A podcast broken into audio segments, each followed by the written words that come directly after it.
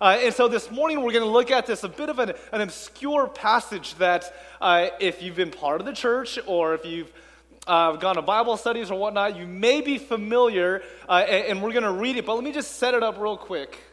Uh, it's the story of this guy who, who, who st- stay with me here. Uh, he gets demon possessed. By several demons. and, and as he's possessed, he encounters Jesus. Uh, and the, the demons inside of this man see Jesus, uh, and the demons through this man uh, gets afraid and says, Jesus, whatever you do, please don't kill me. Please don't throw me into the abyss. And so there's this uh, a, a, bit of a, a, negotiation between the two. And finally, uh, this happens where Jesus throws the demons out of the person's body and into uh, swine, into pigs, and they fell off a cliff and died. Uh, and so there's this story in there that really talks about this idea of demons. And I know oftentimes in the church we don't want to talk about it, uh, though, though we must because it's in the scriptures. And I, and I do believe that this world is bigger than of ourselves. And we've talked about this. That we would be foolish to think that we live in a world and we're alive to only believe that all there is about humanity is just us humans that, that through the scriptures, we are convinced that there is a bigger world between, uh, between God, between the demons, between uh, the evil one, between the divine. All, that is happening, even in our lives, in subtle ways. And so there was that movie quote where it says, The biggest trick that the devil played on us is to trick us to, to think that he doesn't exist. But so this morning, we're, we're going to look at the story of demons, uh, but also ask another question is what if this idea of demons enter, enters into our lives, in our minds, in our souls, uh, in a very different way than this hyper spiritual way that we've even talked about before, but, but in much subtle ways. And, and so if, you, if you've ever used the term, uh, having, uh, having demons within us. Oh, or, man, there's some demons I have to deal with.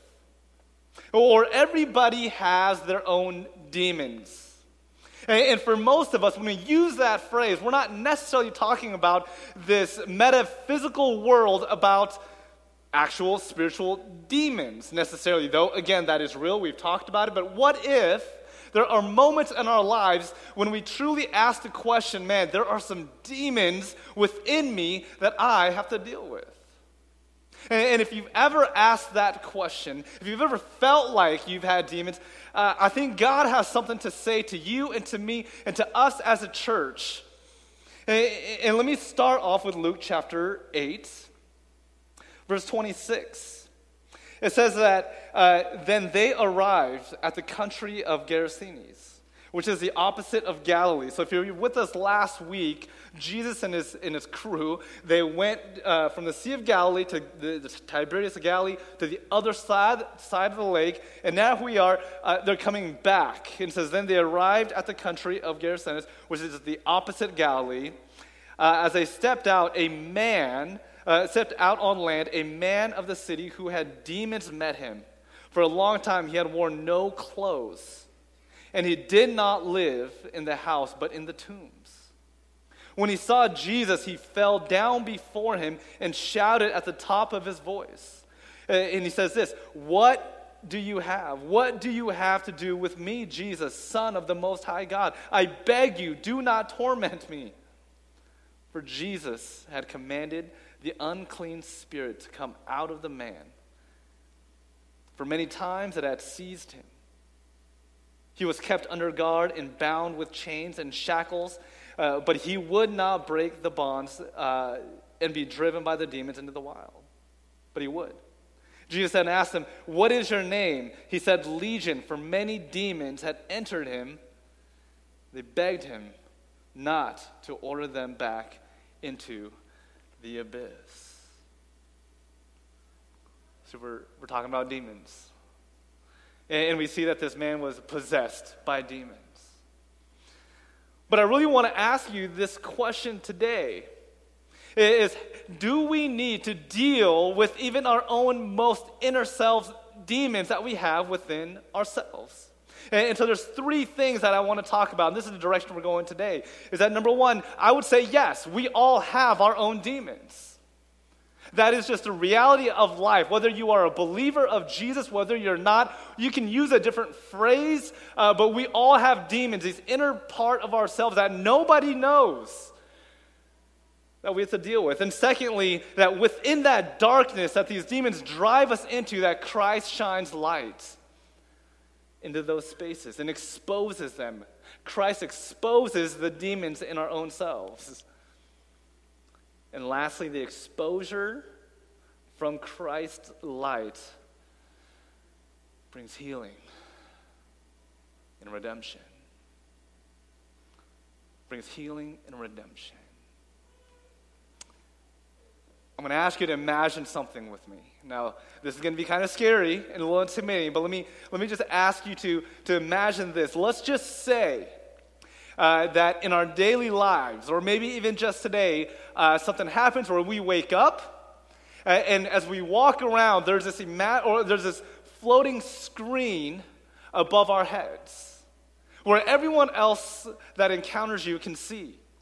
And in that screen is, is data, is this information. It's kind of this ongoing ticker uh, of the things that you're thinking,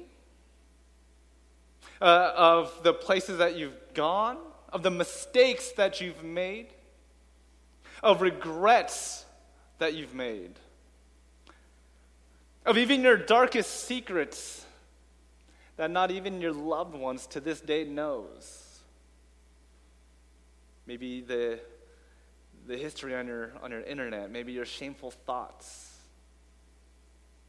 maybe, maybe the things that you've said about others behind their backs or under your breath.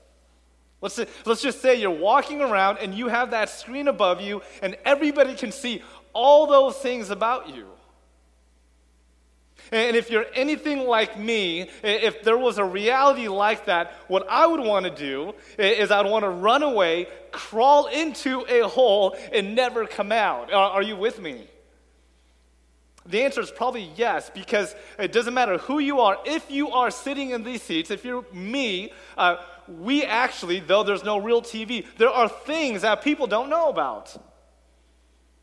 We are walking around, though we don't have this, this imaginary TV screen uh, of failures, uh, uh, of shame, of hurts, uh, of mistakes, of regrets that are actually hidden and nobody knows about. Uh, I would argue that those are the things that we would consider demons in our lives. We all have demons that we have to deal with. This is what it means when people say, We have our demons. And, and what I would say the worst part of having this TV screen uh, or, or these demons within us is that always, even throughout Scripture, what we see is that demons always do two things it leads us into shame. And ultimately, the shame leads us into isolation shame, and isolation. Listen to this, I, and I just read this in verse 26 and 27 of the chapter we read. It says, Then they arrived uh, to the country of Gerasenes, which is opposite side of Galilee, and, and he stepped out on land.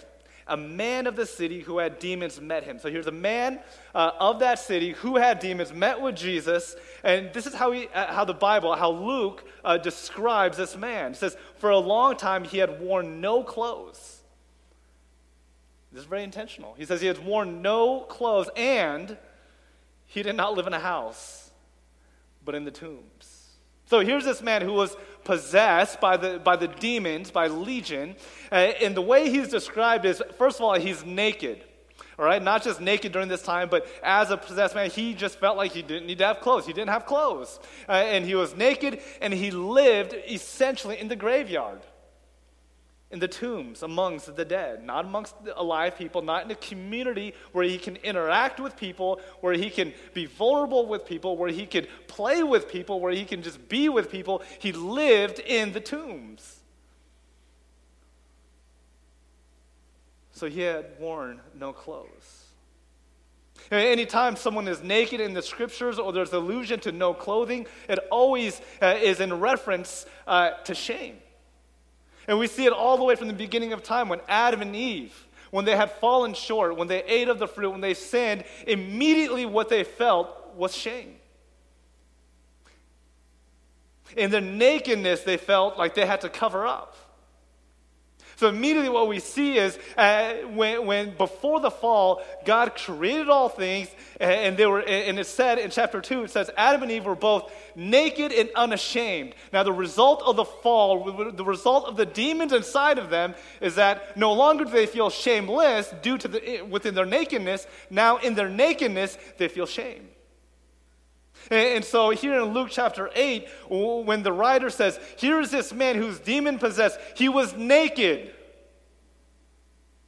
What that is saying is, man, this, this guy, more than anybody else, uh, felt shame. Felt shame. And, this shame led him into isolation. He didn't want to be around people. It was very intentional that he says he was naked uh, and he lived in the tombs amongst the dead Oh, almost as if he was an animal, a, a lesser human. There's shame,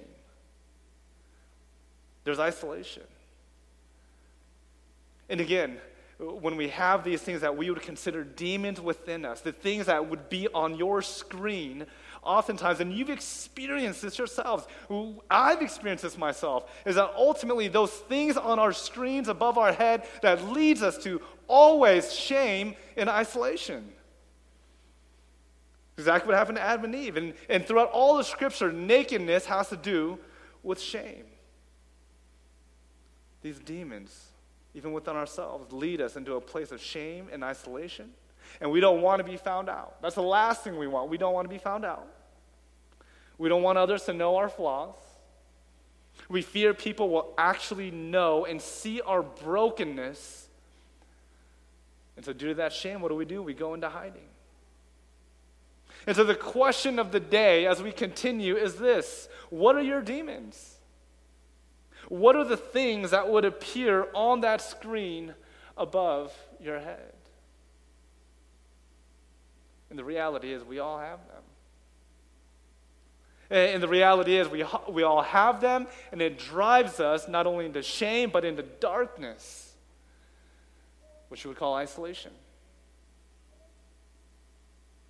But what we would see, and here's the second point, is that within that darkness and our isolation and our shame, that Christ shines light and, and puts exposure on the things that we hide from others.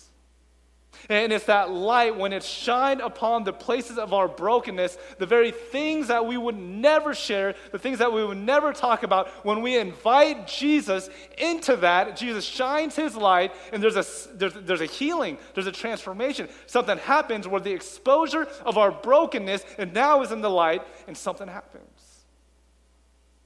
And I love what you hear in the next verse says, For Jesus had commanded the unclean spirit to come out of the man and it says this For many times it had seized him. He was kept under guard and bound. Here we go. This, this is important. He was bound with chains and shackles, but he would break the bonds and be driven by the demon into the wilds. Jesus asked him, What is your name? He said, Legion. For many demons had entered him. They begged him not to order them to go back into the abyss. I love where it says, uh, it says that this man who was possessed by the demons was kept under guard. Because he, he might have been a danger. He, he might have posed a threat to others. And so the guards, what they would do is they would, they would bind him with chains, it says, and shackles. But that was very temporary. Well, What would happen is that this person would end up breaking the shackles, would break the chains, and he would run wild again. Before Jesus intervened on his behalf in this story, it sounded like there was every attempt to, uh, to suppress or, or to transform this person's life through other measures other than what God has to offer. And what we see is that it didn't work. Here's this man who's dealing with demons. He was chained, he was shackled in order to suppress those demons within him. And what happens a little bit later? It says that he just breaks them. It was too powerful, and he breaks them and he runs wild. And I look at that story, and, as we deal with our own demons, the things that are above our heads that maybe people can see into your lives, the secrets, the hiddenness that we would never share with others, when we try to deal with those alone, what happens? Oftentimes we fall a little bit deeper into that darkness.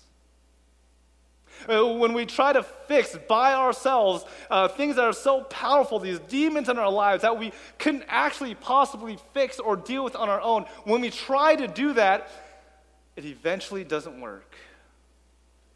Just like in this story. Where there's this man dealing with demons, uh, they shackled him and, and chained him, thinking, okay, well, now we don't have to deal with that anymore. See you later. What happens? He breaks out of them. It wasn't powerful enough. Powerful enough. It wasn't strong enough. And so, as we recognize, and you don't even have to say this out loud, as we recognize the demons that we're struggling with, those hidden secrets, the hidden pains, the hidden flaws, are you trying to deal with those yourself? Are you keeping those from the people that you love? Are you keeping secrets from the people around you?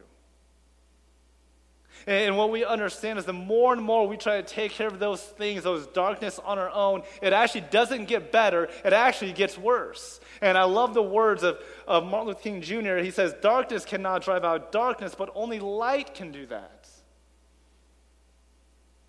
But oftentimes, when we deal with our own demons, we like to put a band aid over it, try to pretend it never happened, try to sweep it under the rug or just try to forget about it. Or, we tell each other, uh, tell ourselves lies. We're saying, well, I can stop at any moment. Or we find ways to justify, to say, what I'm doing, my behavior, my destructive actions, my hurt for others, it's okay because of this reason. And what we realize is those are just lies that we tell ourselves. And the darkness just gets deeper and deeper and deeper. And maybe uh, other ways that we put band aids on it is by distracting ourselves. Well, maybe we need to make more money. Maybe uh, we go to relationships, maybe other distractions, or maybe money, maybe upward mobility, maybe reputation, maybe fame. Whatever it is, we find distractions.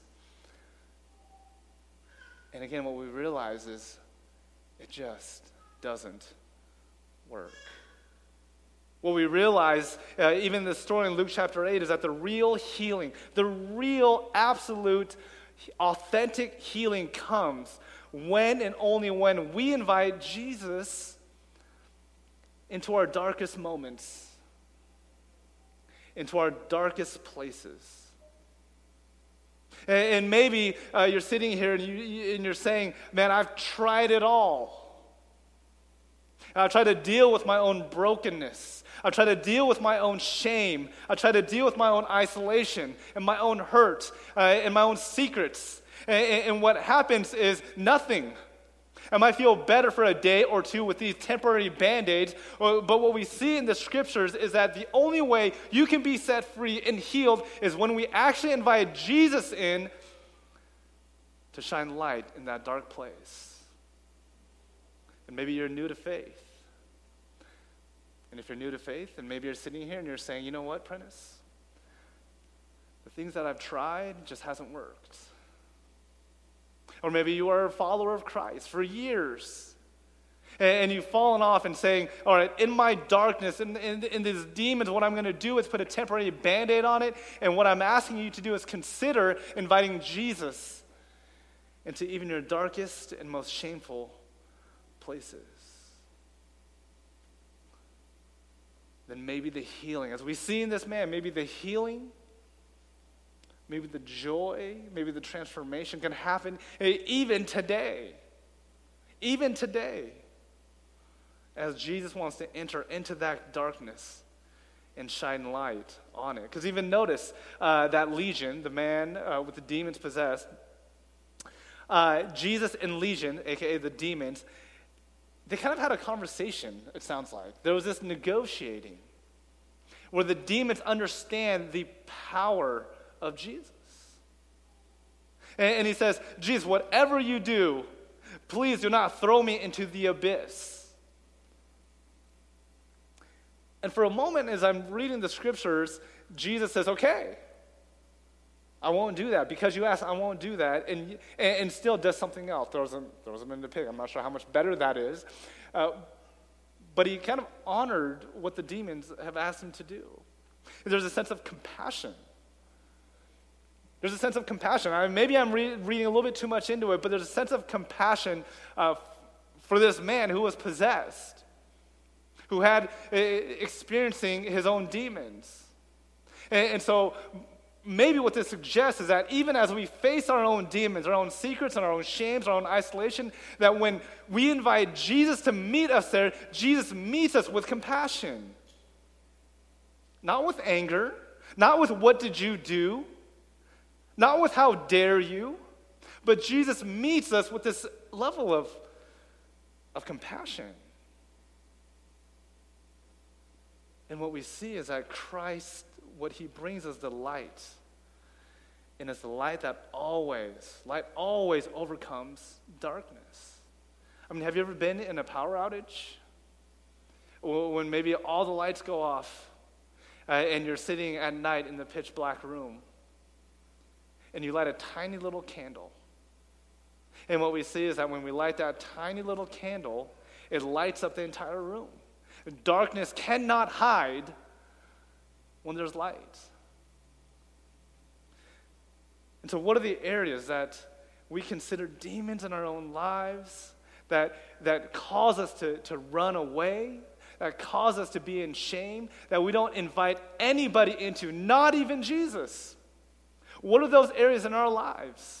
Because we all have them. We all have the screen with the things that we don't want people to see. And, and, what I'm encouraging you, what I'm arguing is that even in those moments, if you want to experience healing, if you want to experience uh, a freedom from those things that are holding us into isolation and shame, I promise you, the little distractions that you use will not work. Money will not work. Relationships will not work. Addictions will not work. Even friendships will not work. The only thing that we see that works through Luke chapter 8 is when Christ enters and intervenes and shines light on his darkness. It was very intentional when it said, uh, yeah, we try to put him in shackles, we try to put him uh, in chains, and it just didn't work. It may have held the demons down for a little bit, but then the demons uh, went through him and he went wild. Have you asked Jesus to intervene? Again, whether you're a brand new Christian, whether you're not a Christian, my encouragement to you is this in those times of darkness, where you're just wrestling with those demons that we all do, even I do to this day, will you ask Jesus to intervene and meet you right where you're at? Because I can promise you, when Jesus meets you in your darkness, he brings light, and nothing can be hidden from the light. And Jesus brings healing with compassion. With compassion. So then the question is, and it sounds like a silly question, but bear with me here. The question is do you want to be healed? Will you invite Christ into that dark place? Later on in, in John chapter 5, there was a story about a paralyzed man who, I don't know how far, I would imagine maybe 10, 20 feet away, is this pool, uh, a swimming pool that, that believed to have healing powers. Uh, that legend had it during that time is that if you went to the pool with any uh, ailment, especially a physical ailment, you would be healed through those waters. And so you can imagine how much of a traffic jam that would be. There's everyone, day in, day out, uh, would enter and try to go into uh, the pool. And, here's this paralyzed man who I would imagine is doing everything he could to get to that pool because he wanted to be healed. And yet, the story says for years he tried to reach that pool, just 20 feet from here to there. Uh, for years, he just tried to reach that pool for healing. And Jesus comes to save the day. My imagination is that Jesus would pick him up, walk him over to the pool, put him in the pool, and put his healing hands upon him. But instead of that, Jesus goes to that man and asks, in my mind, kind of a silly question. Jesus asks these questions Do you want to get well? Do you want to get well? And, my imagination says, Are you kidding me? He's paralyzed, he's been by the pool. Why wouldn't he want to get? Of course he wants to get well. But Jesus understands it takes work. Jesus understands that uh, it requires vulnerability. Jesus understands it requires you surrendering what you have and allowing people through Jesus come into your life and even know what you're wrestling with, know what's on the screen above your head. And, so, this question uh, that Jesus has to this paralyzed man, do you want to get well? That's not a rhetorical question. That's actually a really good question. And so, the question I have for all of us, including myself, is do you want to get well? In your darkness, and when you wrestle with your demons, do you want to be healed? That is a fair question because if the answer is yes, it's going to require a lot of work. It's going to require a lot of work. When I was um, in seminary, part of my seminary task was to be a chaplain at a prison. And, so every week I would go into the, the prison system uh, and I would uh, host uh, kind of church services. And these are for the people that wanted to, you know, change their lives, to repent, to, to, to acknowledge the things that they've done wrong. And I remember talking to one prison guard, and he says, That guy over there, you see him? I said, Yeah. I said, Well, he's going to get out next week. And I said, Yeah, that's, that's awesome. Congratulations to him. He's going to be out of prison. He's been locked up for years, and he gets to experience freedom next week. And the prison guard kind of like dampens my mood and says, We'll see him later. I So, well, you don't know that. You don't know that you'll see this guy later. I mean, wouldn't you, if you were in prison for years and years and years, he gets free, wouldn't you do whatever it takes to stay out because he's experienced this? Why would you say that? And he says, statistically, and I don't know how much of this has changed since then, 76% of inmates, he says, will be back within the first five years of his freedom or her freedom. He says 76% of the people that are released from prison uh, within five years will come back. And I thought, why, why? Why, would they do such a thing? And you would say, because it's, it's too much work out there to stay clean, to obey the law, to not get wrapped up in, in the old friendships. It takes work. It's easier to go back into that lifestyle, he says. And that lifestyle, uh, as a result, will bring him back into prison. And so, for many of us, we may not be in this physical prison, but we sure love our comfort zones, don't we? We sure love our routines, don't we? We sure love the, the habits and the secrets that we have, and, and maybe to even continue doing them because it gives us a sense of pleasure, uh, of fulfillment, though temporary. I promise you, though temporary, we do that because that's our comfort zone. And when Jesus is saying, just do you want to get well? Because if you do, it's going to take work. It's going to require me this is what Jesus is saying is it requires me to enter into your life and to do some restoration and to do some serious reconstruction. And in our uh, world where we hunger for power and control, that's a difficult task. That's a difficult task. I developed this, well, I'm trying to develop this new habit. I got this journal uh, from Amazon. It's called the Five Minute Journal. It's a really cool, cool way if you're not much of a journaler. I'm not a huge journaler, uh, but I saw the tagline. It takes five minutes. So I'm like, all right, well, I'm sold. so, in that, uh, t- during that time when you journal within these five minutes, there's a series of questions, the same questions that are asked every single morning. What are, one of the questions is, what are three things that you're thankful for? And so you'd write down the three things that you're thankful for. And then there's a couple of other questions, but then you'd go about your day. And, for me, having this journal where I had to recognize the three things that I was thankful for uh, actually worked. Even when I was upset, or even when I felt entitled, even when I felt like there was something going on, I would actually revert back to what I wrote uh, in that morning of the three things that I've been thankful for. And, and it would cause me to say, okay, well, well, it's okay. I can get over it. Or it, puts, it, it continues to keep me medium, keeps me in a good mood, keeps me going.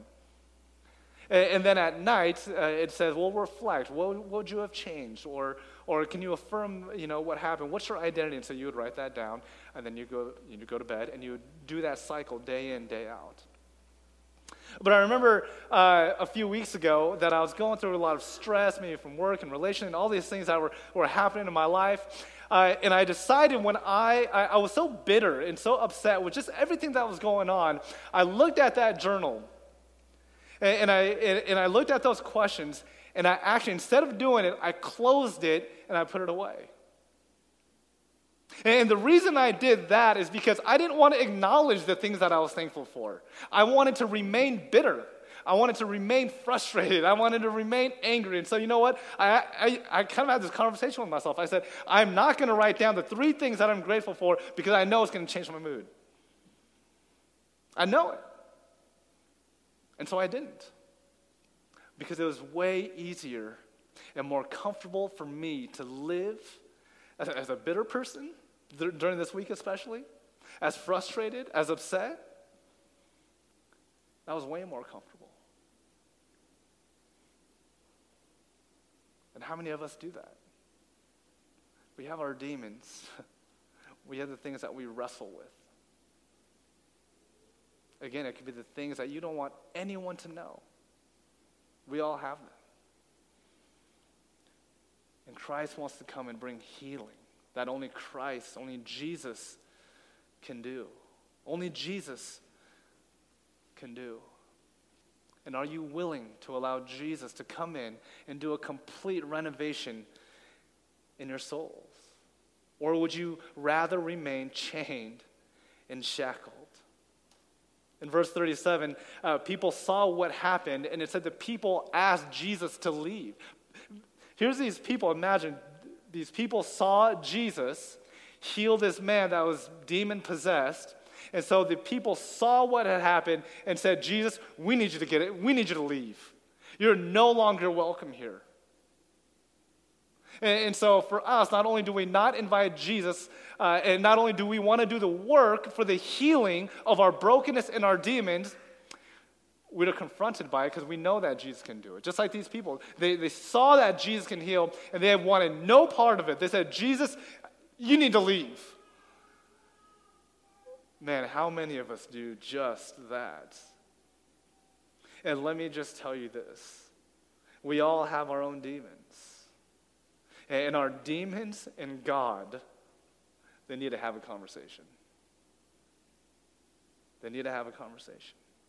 And because here's what happens. Number three is this uh, there's exposure that Jesus brings, brings healing and redemption. In, in Luke chapter 8, verse 38 and 39 says, The man from whom the demons had gone begged that he might be with him. But Jesus sent him away, saying, Return to your home and declare how much God has done for you. So he went away proclaiming throughout the city how much Jesus had done for him. I mean, you can see what's happening is that after this man is healed, he says, Okay, Jesus, there's these demons that I was dealing with. And, I, and everything was done to try to heal me of it, but it didn't work. But yet, Jesus, you came in, you changed everything, and so now I want to follow you. Jesus, wherever you go, I want to go with you. And Jesus says, No, you're not coming with me. Go back to your, I love it. It says, go back to your home and declare how much God has done for you.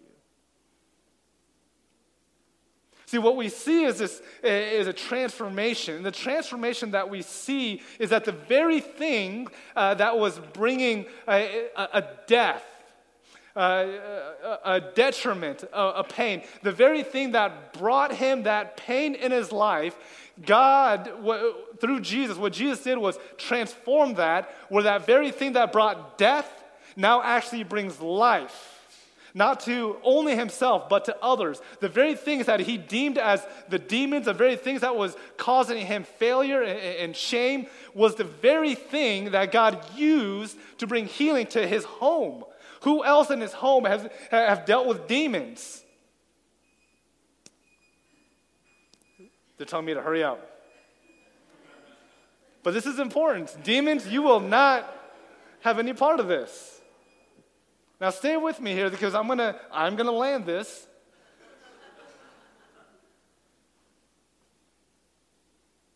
How many times do we try to deal with these demons in our lives in ways that are unhealthy and destructive? And yet, what we know is that those are the very things that we, the very things that we try to hide, are the very things that when it becomes in light, God uses to bring healing. Uh, I mean, we see this in our own lives, right? Like, we have things that we feel ashamed of, we have experiences that have truly hurt us. And, and yet, in some crazy way, God uses those very things that once brought us shame to deliver healing and blessing to others.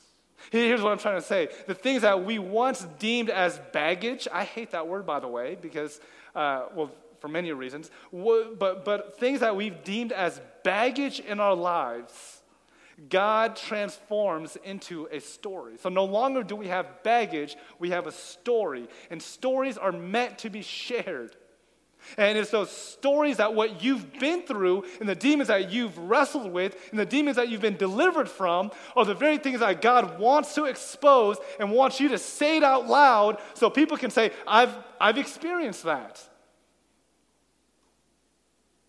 And then all of a sudden there's solidarity. And then all of a sudden there's a pathway for Jesus to come in and do a renovation on other people. And I'll just end with this story. I mean, I, I saw this, uh, I was reading this article in NPR a couple years ago where this man, he uh, was a, right, a white supremacist. And, and through his hatred towards the African American community, this white man, he kills a, a young girl. And, and after that, he gets locked up. He's in prison for, for many years. Uh, and then he gets out. This is a crazy story. He gets out, and what he realizes after several months, even though he still has that anger and that hatred, wherever that came from, he's living in kind of a duplex uh, uh, house. And what he realizes is that next door, next door lives the mother of the little girl that he killed. And what he realizes uh, is that uh, first, uh, the story said that it took months before them to, for them to even say hi. Then they discovered, you know, what happened, and, and this mother's love and compassion and forgiveness built a bridge to a relationship, a friendship. And, so for years and years, they've been getting to know each other, and slowly, the demons that he had of his hatred and anger towards this community has been suppressed. There's light that, shine, that was shined on it. And no longer was he experiencing that kind of hatred, that kind of violence, that kind of anger towards the African community. They end up being friends. And, what he, vowed to do from that article is now he goes into his community. And, it says, I love this. He says, he goes, he said, return to your home. So for me, this is what he did. This, this white supremacist, former white supremacist guy returns to his home, to his fellow white supremacist people, to his fellow white community, and says, hey guys, racism is alive. Racism is wrong. There's no reason why we should be doing this. There's such thing as white privilege. There's such thing as systemic, uh, systemic racism. And there's such thing as violence. There's things that we don't need to do. And so, what you see here is that uh, the very hurt that he caused people, the very shame, the demons that he had as a former white supremacist, uh, God shined light on that, brought healing towards that hatred through this mother, and said, Now now, God says, use that, use your experience, use what once held you down, what use once was demons in your lives to go back to your home to tell them that you were wrong and to do something and to move and to create beauty and to create healing, to create love with one another. What have you been through? What are your demons? I know this is going to be very challenging and very difficult, but whatever those are, would you consider A, allowing Jesus to come in and have a conversation with those demons, transform those demons to bring you healing, and will you do this? Will you use those former dealings that you've wrestled with and will you go back home? Here's what I mean by that. Will you reach out to the people that may be experiencing the same thing? Have you been through hurt? Reach out to someone that's been hurt. Have you ever hated somebody? Reach out to those very people. Have you ever been in a position of power? Reach out to the people that are powerful and, and tell them about a better way of doing it.